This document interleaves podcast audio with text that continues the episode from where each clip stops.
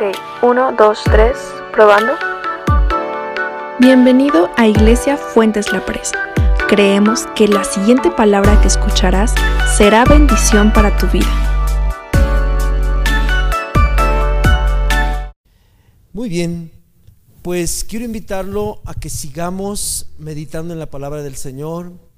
Estamos en una serie de estudios que se llama La fe precede al entendimiento, para poder entender no solo el mensaje de las escrituras, sino también para poder entender muchas de las cosas que suceden en nuestra vida, los acontecimientos que están eh, eh, cada día sucediendo a nivel mundial, necesitamos primero creer, tener fe y después Dios nos dará el entendimiento. Y estamos preparándonos precisamente, trabajando todos los días en nuestra vida para poder lograr tener ese entendimiento basado en la fe de Jesucristo.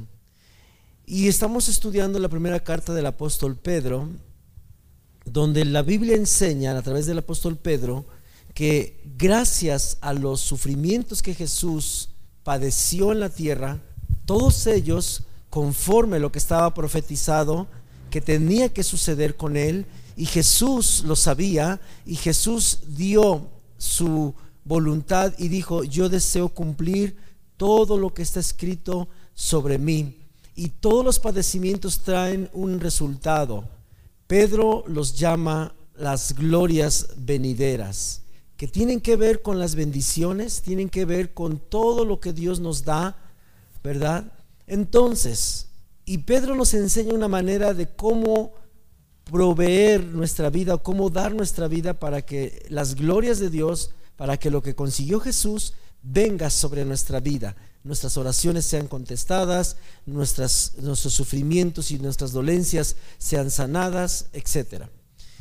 En esa línea vamos y hoy vamos a meditar en un tercer aspecto que menciona el, el versículo 13. Así es que acompáñeme al, Primera de Pedro 1, 13. Primera de Pedro 1, 13. Por favor. Solo para tener el contexto, Primera de Pedro 1, 13. Si usted tiene una Biblia y la quiere subrayar, lo puede hacer. Y si tiene Biblia electrónica, pues también le puede poner colores, ¿verdad? La mayoría de ellos se le puede poner colores para poder resaltar lo más importante. La Biblia dice así en la versión Reina Valera 1960, por tanto, ceñid los lomos de vuestro entendimiento, sed sobrios y esperar por completo en la gracia que se os traerá cuando Jesucristo sea manifestado. Este versículo está en el contexto de lo que el apóstol Pedro enseña que las personas debemos hacer para que las glorias que Jesús ganó puedan llegar a nuestra vida. Y ese es el tercer aspecto, esperar por completo en la gracia. Es una expresión en la Biblia bastante importante, profunda por cierto, que tiene muchas expresiones, muchos matices, y no hay otra cosa más importante en el reino de Dios en respecto a las enseñanzas de Jesús que el que los seres humanos aprendamos a esperar. En lo natural es bien importante esperar. De hecho, la humanidad nos hemos inclinado por la desesperación. Viéndolo en un enfoque no, no, no, no, no, no de una crítica equivocada, por ejemplo, los microondas los microondas es un buen invento. Creo que la mayoría hemos eh, hecho algo con un microondas, ¿verdad? Todos hemos hecho algo con microondas. Y es un buen invento porque ayuda a acelerar las cosas que queremos calientes lo más pronto posible, descongelamientos lo más rápido posible. El microondas fue hecho para tronar los dedos. Pero en el fondo, esa cultura nos ha hecho desesperados. Y así podríamos enumerar muchas cosas. ¿Por qué? En el reino, la vida natural tiene, hay mucha relación en, en la capacidad de esperar. Somos desesperaditos, no sé si por naturaleza o porque así nos hicimos, pero somos desesperaditos, todos. Unos más que otros somos, ¿verdad? Si usted es desesperadito, dése un pellizco y diga, ya tranquilo, ahorita va a decir lo que tiene que decir. Así me dice mi esposa, ya no le des tanta vuelta al asunto, dime. Esperar por completo en la gracia. Mire, le voy a leer unas expresiones en diferentes Biblias, porque ese es el tema de hoy. Ese es el principio bíblico que hoy Dios quiere que lo aprendamos y que lo aprendamos bien para desarrollarlo. Porque de otra manera no va a haber forma de que Dios pueda darnos sus glorias ganadas por Jesús por sus sufrimientos. Por, porque estamos tan envueltos en tanta ansiedad, en que queremos todo rápido, en que queremos, bueno, si me vas a dar dinero, dámelo. Es más, hasta los hijos que saben que sus papás les van a dar herencia, mira, si me la vas a dar, dámela ya. ¿Sabe qué le estamos diciendo los hijos, a los padres que nos van a dar herencia, que ya la queremos? Ya muérete. Pues porque la herencia viene después de la muerte, normalmente, ¿verdad? Somos desesperaditos para todo, para todo. Pero Dios hoy quiere ponernos un freno, no por detener nuestro crecimiento ni nuestra madurez, no, es que es un principio del reino. Dios es un Dios tan paciente que lo vemos con nosotros. Mereceríamos unas nalgadotas espirituales, mire, tamaño nosotros. Y dice la Biblia que Él es paciente, paciente. Nos dice una y otra vez, Oscar, te voy a dar chance otra vez. A ver, voy a, voy a esperar a que te caiga no el 20, sino el 50 centavos. ¿Verdad? Y Él es paciente. Tal vez usted es una persona que lleva muchos años, que Dios le ha estado hablando sobre una cosa en particular y usted no ha tomado cartas en el asunto para arreglarlo. Y mire, hoy, 28 de febrero del 2021, Dios todavía sigue hablándole al respecto y teniéndole paciencia para lograr un cambio. Dios es un Dios de paciencia. Dios está esperando. Dice la Biblia que Dios no quiere que nadie se pierda, sino que todos procedan al arrepentimiento. ¿Y sabe cuántos miles de años Dios lleva esperando que la humanidad entendamos ese mensaje tan sencillo? Por lo menos en esta era, más de dos mil años. ¿Qué le parece la capacidad de paciencia de Dios? ¿Usted podría esperar dos mil años como Dios? ¡Wow! ¡Qué difícil! Sin embargo, es uno de los factores importantes para recibir. Bien, las expresiones son estas. Por ejemplo, la versión traducción del lenguaje actual lo declara de esta forma. Confíen plenamente en que Dios los tratará bien. Confíen plenamente en que Dios los tratará bien. Necesitamos confianza. Esperar por completo se traduce en una confianza completa, absoluta, confianza. La Biblia de las Américas lo llama así, pongan su esperanza completamente en la gracia. Esta palabrita completamente habla de un 100%, no un día sí, o en unas cosas sí y en otras cosas no. Muchos estamos así. Sí confiamos en Dios, pero no completamente. Confiamos parcialmente. Confiamos en lo que a nuestro juicio creemos que Dios podrá hacer. Y no confiamos en Él en lo que nosotros creemos que eso va a ser difícil para Dios. En realidad, cuando nosotros dejamos de confiar por completo en Dios, es porque estamos creyendo que Dios tiene un juicio como el que yo tengo. No, esto para mí es muy difícil. Pero para Dios no es difícil. Dios habla hoy, la versión Dios habla hoy, dice, pongan toda su esperanza en lo que Dios en su bondad les va a dar. Oh, la Biblia es muy clara. Dios todo lo que tiene para nosotros es bueno hasta la disciplina. Cuando Dios nos disciplina y nos da nuestras nalgadas, hasta eso es bueno. Porque me está demostrando que soy su hijo, que le importo. La versión NTV dice, pongan su esperanza en la salvación inmerecida. Y aquí es donde partimos. Esta versión es muy importante. Poner nuestra esperanza por completo en la salvación que no merecíamos. Y vamos a ir a la Biblia ahorita, a muchos pasajes que nos van a enseñar a través de ejemplos lo que nos corresponde hacer para aprender a esperar en la salvación que Dios mandó por medio de Jesús al morir en la cruz del Calvario. Hay muchas cosas que nosotros debemos aprender con respecto a esperar por completo en la gracia. Esperar a veces se nos hace como lo acostumbramos ahorita, ¿no?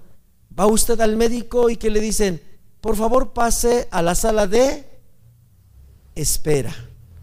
Y le ponen revistas, le ponen una televisión, le ponen una cafetería, le ponen X cosa para que su espera sea lo más placentero posible. Y uno aprovecha para mandar mensajes, para escuchar mensajes. Uno utiliza la sala de espera para estar lo mejor posible y no caer en la ansiedad de decir, ya, ya quiero, ya necesito. Y se oye bonito eso. Sin embargo, con respecto al principio que vamos a ver hoy, es exactamente todo lo contrario. Cuando Dios nos mete a la sala de espera, es porque Dios está probando y desarrollando carácter de Jesús en nosotros. No es tiempo de tomarnos una bebida, iba a decir la marca, pero a lo mejor a usted no le gusta, por eso no la digo. De, prepararse una buena bebida y decir, oh, pues es tiempo de tomarme este, esta, esta soda, ¿verdad? Y estas palomitas. No, no es tiempo de eso. Esperar en la gracia tiene muchas cosas importantes que hemos descuidado, que hemos de pasado desapercibido. Es más, en algunos casos ni siquiera sabíamos que era para ese, tiempo de espera, ni siquiera sabíamos que teníamos que hacer algo para poder recibir. Mire, acompáñeme al Salmo 27, por favor. En el Salmo 27 David nos enseña algo. Es como un choque de palabras lo que David nos enseña en el Salmo 27. Al final, en el versículo 14, David dice, espera con paciencia. Espera con paciencia. Esto es algo bien interesante.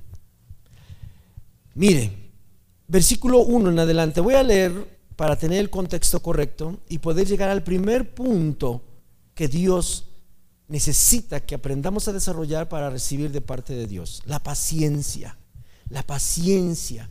¿Sabe usted que cuando nosotros no tenemos paciencia, lo primero que hacemos es pedir algo, pero rápido? Cuando usted, si usted es mujer y es esposa y tiene hijos y tiene un esposo, Híjole, no sabe los esposos cómo somos. Queremos todo rápido. Si me vas a dar de comer, dame ya. Una esposa detecta cuando un hijo está desesperado, cuando un esposo está desesperado y está pidiendo algo, y escucha la voz de la desesperación, entre amable pero exigente, entre amable pero ya, entre amable pero ya no me estés ya necesito lo que estoy pidiendo. Con Dios es así. Porque la Biblia es muy clara. No le puedo decir a Dios que lo amo, que no lo veo, y decirle a mi hermano que sí lo veo, que no le puedo decir que lo amo. Es decir, todo lo que yo hago en lo natural, no puedo decir que en lo espiritual no va a suceder. Si yo le grito a alguien por desesperación, seguro es que a Dios también le estoy gritando. Si yo le exijo mal a alguien porque soy desesperadito, es seguro que la misma actitud tengo para con Dios. Y se puede usted imaginar este escenario, tronándole los dedos a Dios de decir, ¿sabes qué Dios? Mira, date prisa, Contéstame, pero ya, porque ya sufrí mucho.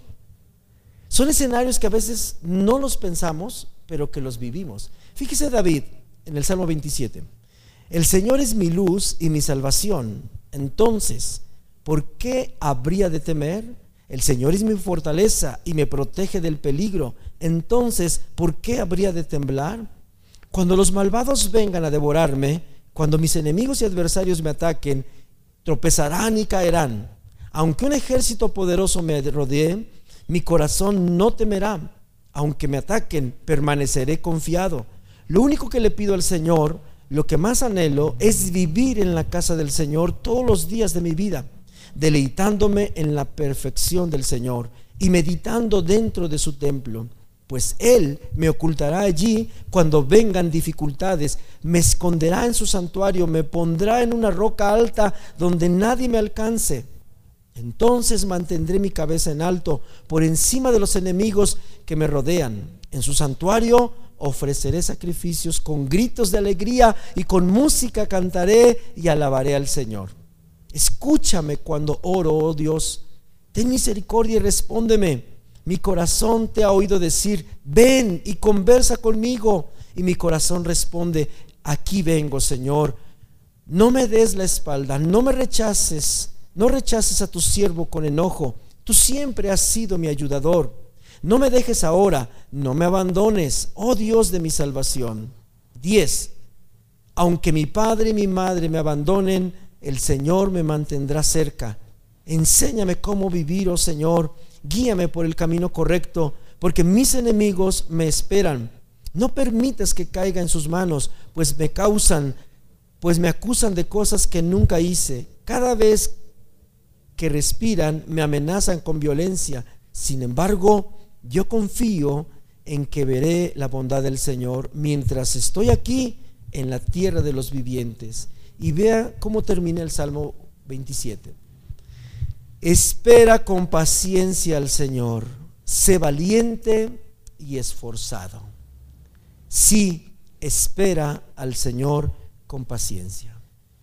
Lo invito a que usted haga una meditación profunda sobre todos los aspectos y principios bíblicos que este salmo tiene para ayudarnos y aprender cómo esperar con paciencia al Señor. Hay muchos. Entre ellos le podría decir, uno tiene que aprender a darle honor y gloria a Dios. Cuando David comienza a decir que Él es su luz y su salvación, habla de una persona que aprende a reconocer a Dios en medio de su situación y que le dice a Dios antes de cualquier cosa, antes de pedirle, esto concuerda con el Padre nuestro. El Padre nuestro comienza diciendo, Padre nuestro que estás en el cielo, santificado sea tu nombre. Y ya versículos adelante viene la petición del pan, viene la petición de la necesidad. Cuando nos es un buen principio para aprender a ser pacientes y esperar con paciencia. Si yo no sé reconocer a Dios como el Dios del cielo y creador de todo, difícilmente voy a aprender a ser paciente. Difícilmente voy a esperar con paciencia a que Dios conteste de la manera como Él contesta. Pero aquí solo le digo, le pido que usted haga eso en todos los versículos, pero quiero enfatizar en el último versículo que son dos aspectos muy importantes.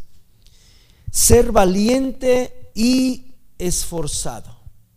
Valiente y esforzado.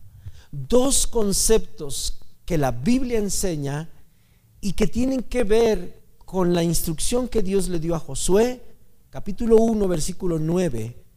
Mira, sé valiente y esfuérzate. ¿En qué?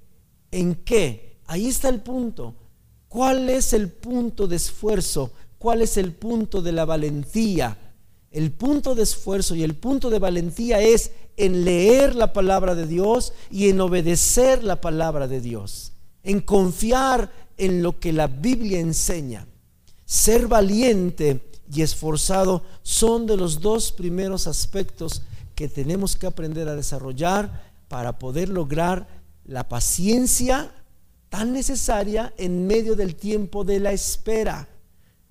Esto nos deja ver algo importante. Si Dios nos está pidiendo como uno de los aspectos más importantes la paciencia durante el tiempo de la espera, es porque puede tardarse la respuesta. Es como cuando alguien le dice, te voy a recomendar un médico extraordinario. Es más, desde que tú entras a su consultorio ya te sientes bien. Así de extraordinario es. pero quien se lo recomienda dice, pero ¿qué crees? Tienes que tener mucha paciencia, porque para que te asignen una ficha puede tardar hasta meses.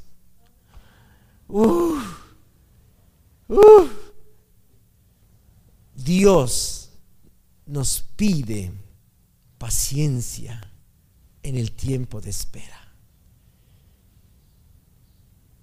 Y yo necesito que entender que lo que Dios me está pidiendo en realidad es que yo sea valiente, es que yo me esfuerce mientras dura mi tiempo de espera. Ahora, vamos a Éxodo 24.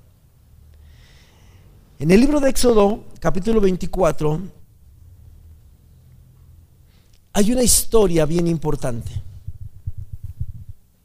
sobre la cual igual también lo invito a que todo el capítulo 24 usted lo, lo analice en términos de encontrar principios bíblicos que le van a ayudar a desarrollar la espera, a poner su confianza mientras llega la respuesta de Dios. Es lo que estamos tratando de, dar a entender. ¿Qué debo hacer mientras llega la respuesta de Dios? Mire, todos hemos hecho oraciones. Y la fe de una persona que hace una oración es lo que dice la Biblia. Clama a mí y yo te responderé. Y ese yo te responderé para el ser humano que está en una necesidad no es como para el 2058, ¿verdad? No, no, no sé de una persona que cuando ora tenga en su conciencia, ah, sí, estoy orando hoy para que Dios me conteste en el 2100. ¿O usted ora de esa manera? No, todo el mundo oramos porque creemos que Dios va a contestar instantáneamente. Y mire, Dios contesta instantáneamente, sí o no, porque Dios no anda como yo de repente con mis hijos cuando me piden algo, les digo, bueno, este, déjame ver, eh, a lo mejor usted es un papá también como yo, ¿no? De que, de los indecisos, de que no le dice no, pero tampoco le dice sí. Como que muchos hijos nos ponen eh, en, la, postura de, de, ¿qué les digo? Bueno, Dios no, Dios no tiene problema con eso. Dios es sí o es no, punto. Y contesta inmediato. Solo que para que nosotros veamos la respuesta de Dios, estamos en un tiempo de espera. Daniel tardó 21 días en tiempo de espera para saber lo que Dios ya había dicho desde el instante que él había orado. Así es que no tengas duda nunca que Dios contesta porque así lo dice la Biblia. Clama a mí, yo te responderé. Toca la puerta y se te abre. Dios contesta de inmediato, pero nosotros en lo natural tarda. Y esa tardanza es para desarrollar el principio de la paciencia, el principio de saber esperar, porque los que saben esperar reciben buenas cosas. Muy buenas cosas. Vea Éxodo 24. Esto se está poniendo calientito. Así es que vamos a meditar en el, capítulo 24. El versículo 12, para comenzar, dice lo siguiente. Entonces Jehová dijo a Moisés, sube a mí al monte. O sube a mí, si sube a mí al monte. Y espera allá. Y te daré las tablas de piedra y la ley y mandamientos que he escrito para enseñarles. Este versículo tiene una profundidad gigante. Dios tiene propósitos por los cuales nos enseña lo importante que es esperar en Dios. El capítulo 24 de Éxodo habla de cuando Dios le entrega a Moisés la ley de los diez mandamientos en unas tablas. Y usted sabe que eso es extraordinariamente importante en la vida de la fe de una persona en el planeta. Ahí es donde empieza todo. Ahora, note esto. Dios directamente de sus labios, de su corazón, le instruye a Moisés y le, le da una cita. Dice, sube a mi monte, donde no hay nada.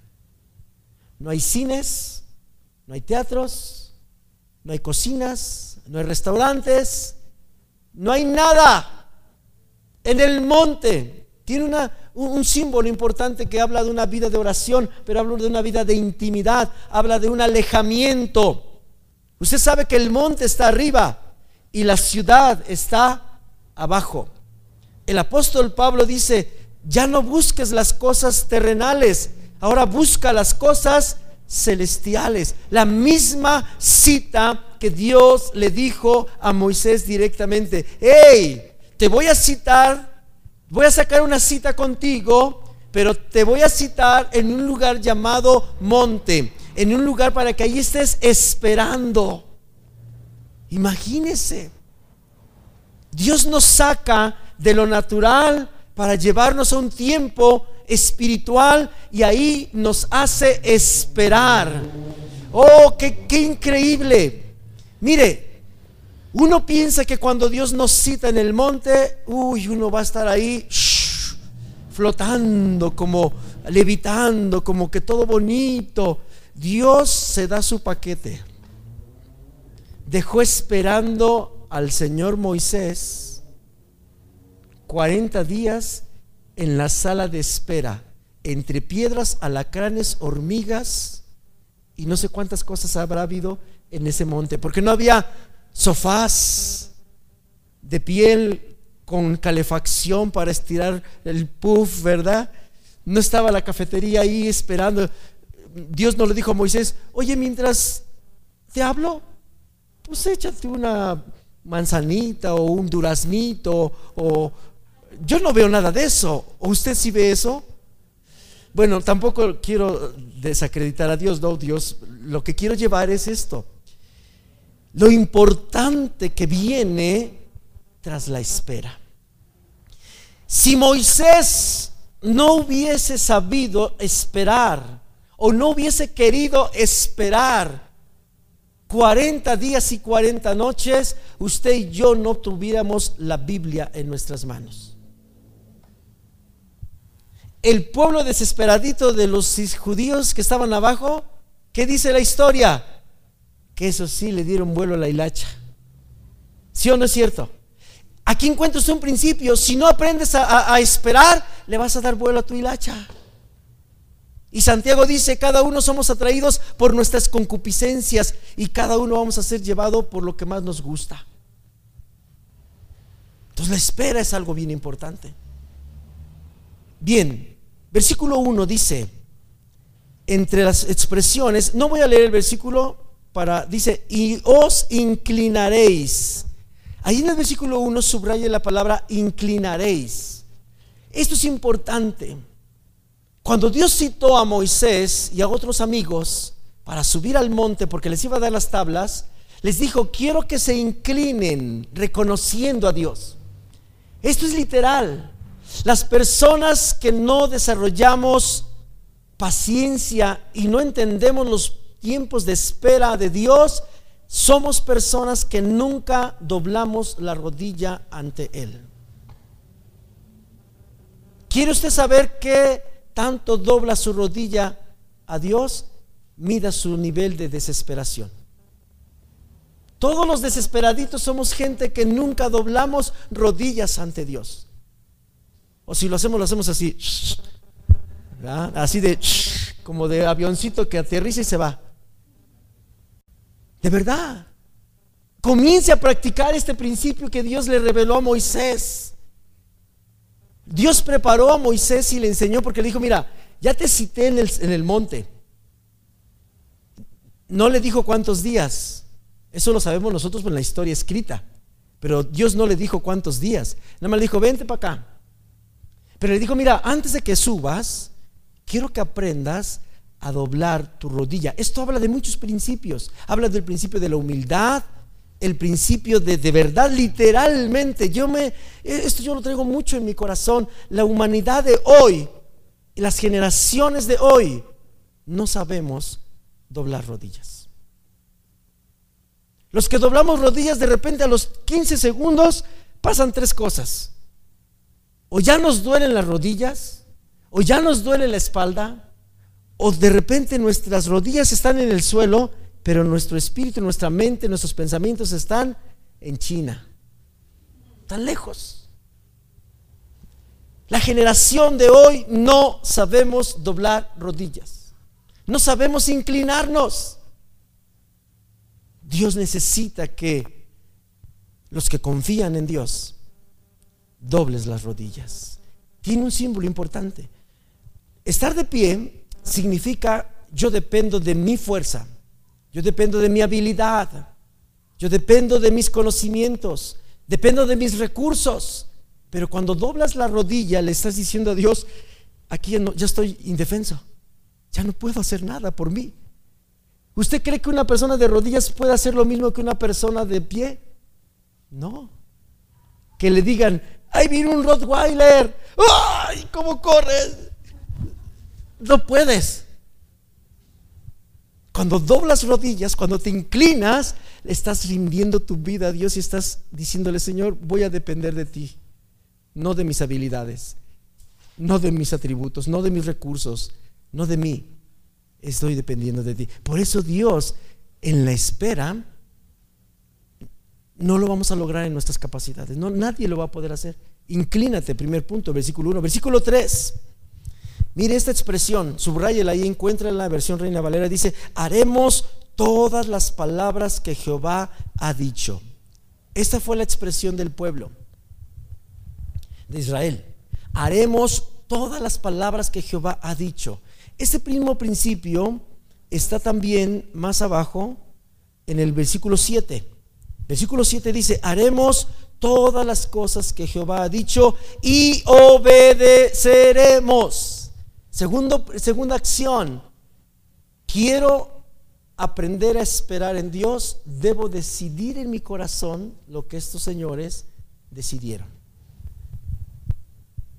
Todo lo que Dios diga, absolutamente todo, lo vamos a vivir, lo vamos a obedecer. El principio de la obediencia, de todo. Oye Dios, pero esto es bien difícil en todo. Quiero realmente recibir las glorias de Dios en mi vida y estar firme en el tiempo de espera, debo aprender a desarrollar la obediencia. La obediencia, la decisión personal de decirle a Dios, Señor, voy a hacer todo lo que tú me digas, absolutamente todo, lo que entienda y lo que no entienda, lo que me guste y lo que no me guste, todo. Hago un voto de obediencia. Quiero que sepa eso. La obediencia nace de un compromiso personal de cada quien.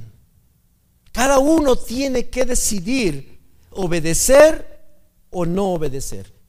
Y quiero decirle que la obediencia a medias es igual a desobediencia. Esa fórmula es así, en el cielo.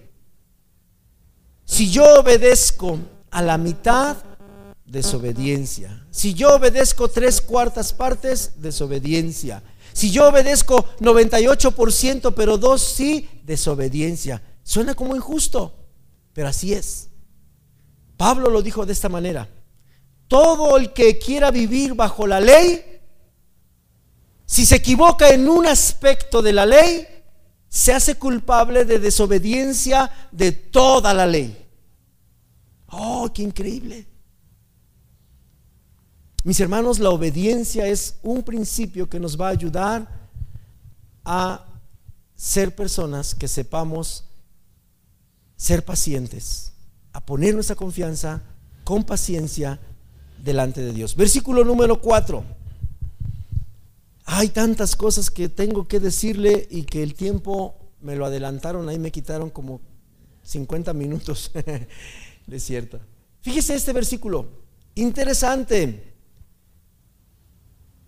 Y levantándose de mañana, edificó un altar al pie del monte. Esto habla de Moisés. Hoy en día, ya nadie nos gusta levantarnos de mañana. mucho menos aprender a levantar altares. Dos cosas importantes. Nos hemos vuelto muchas personas, por decirlo de la mejor manera, flojitos. Ya no nos gusta levantarnos temprano. Ya no nos gusta levantarnos temprano. Ya no le vemos provecho a levantarnos. Ah, siquiera antes decían, al que madruga, Dios lo ayuda. ¿A poco no? ¿Se ha oído esa frase? Algunos todavía tienen esa frase de, de veras. Pero hoy muchos ah, se levantan hasta que el cuerpo los bota de la cama. Es cierto. Ya hasta que el cuerpo dice, ya en buena onda, yo ni, yo mismo me aguanto. Y le empiezan a doler los pulmones, los riñones, la cabeza, la cadera. Y algunos ni siquiera nos levantamos así. La Biblia enseña de muchos hombres que se levantaban de madrugada a buscar a Dios.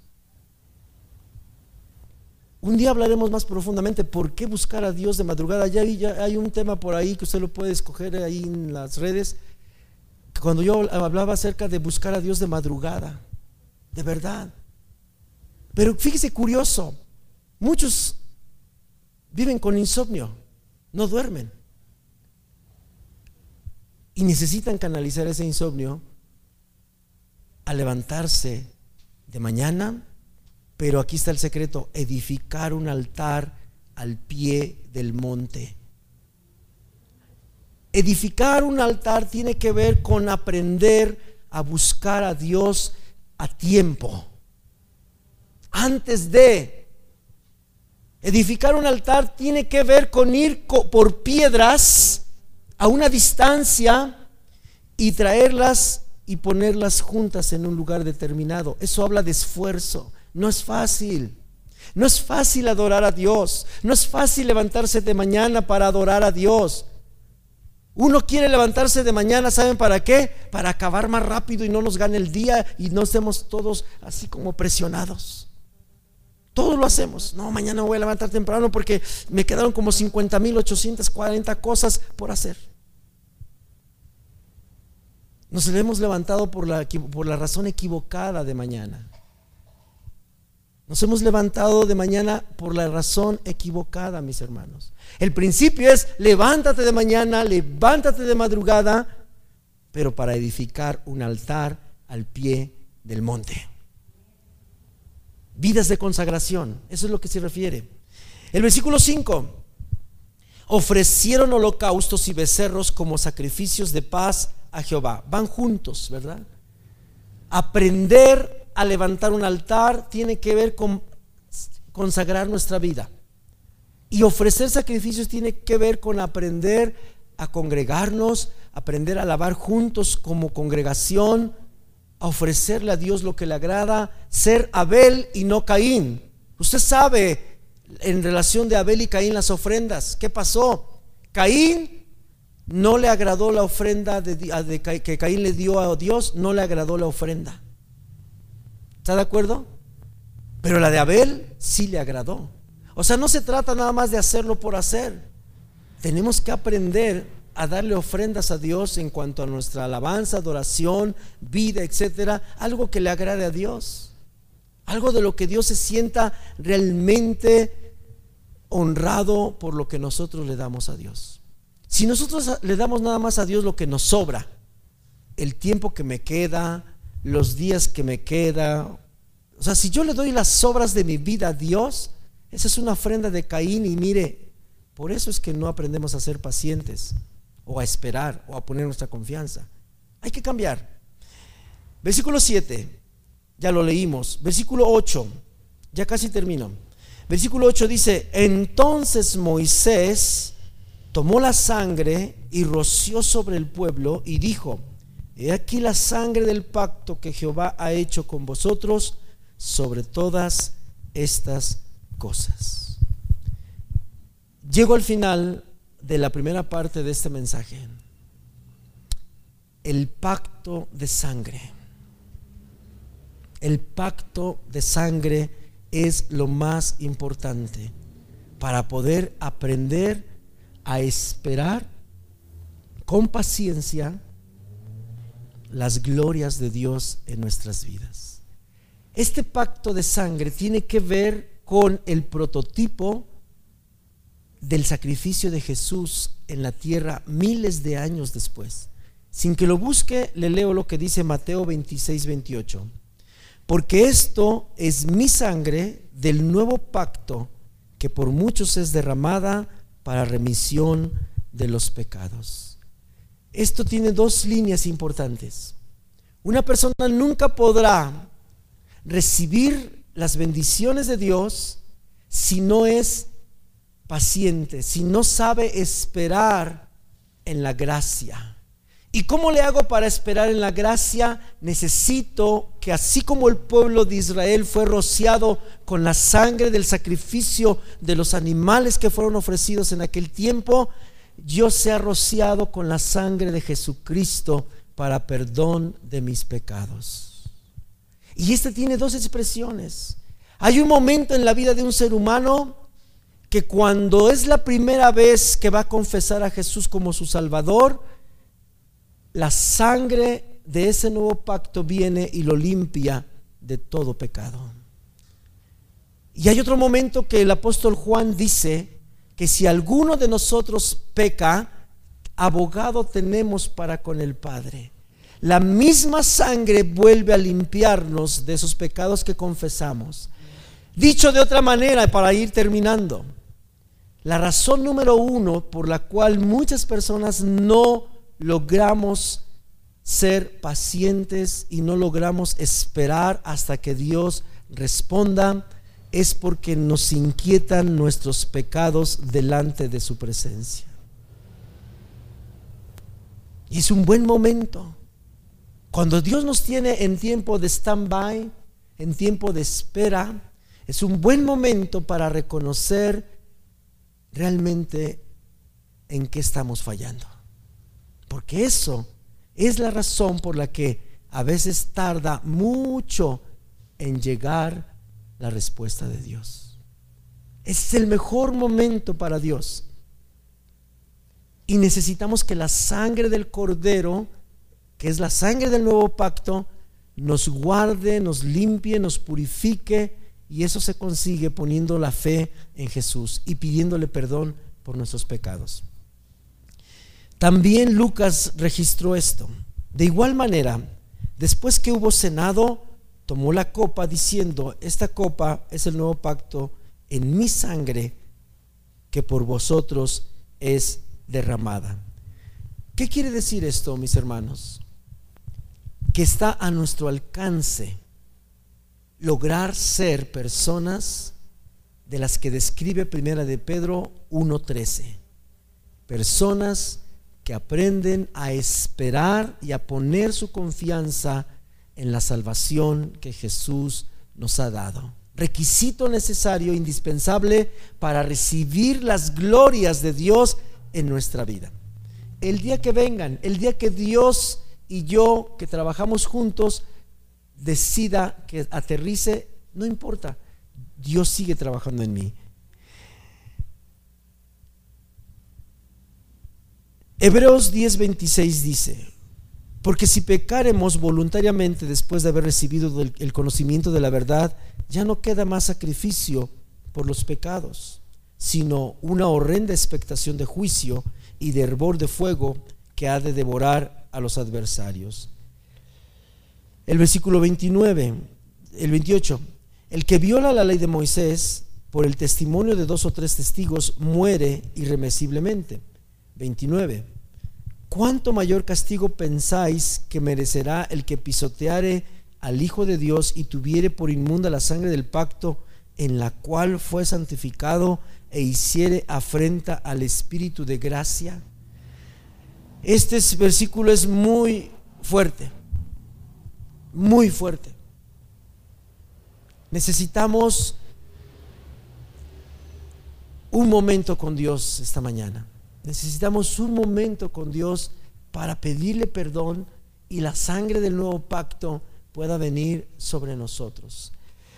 Bueno, hay más cosas que quisiera compartir, Pero quiero pedir a mis hermanos de alabanza que pasen, por favor.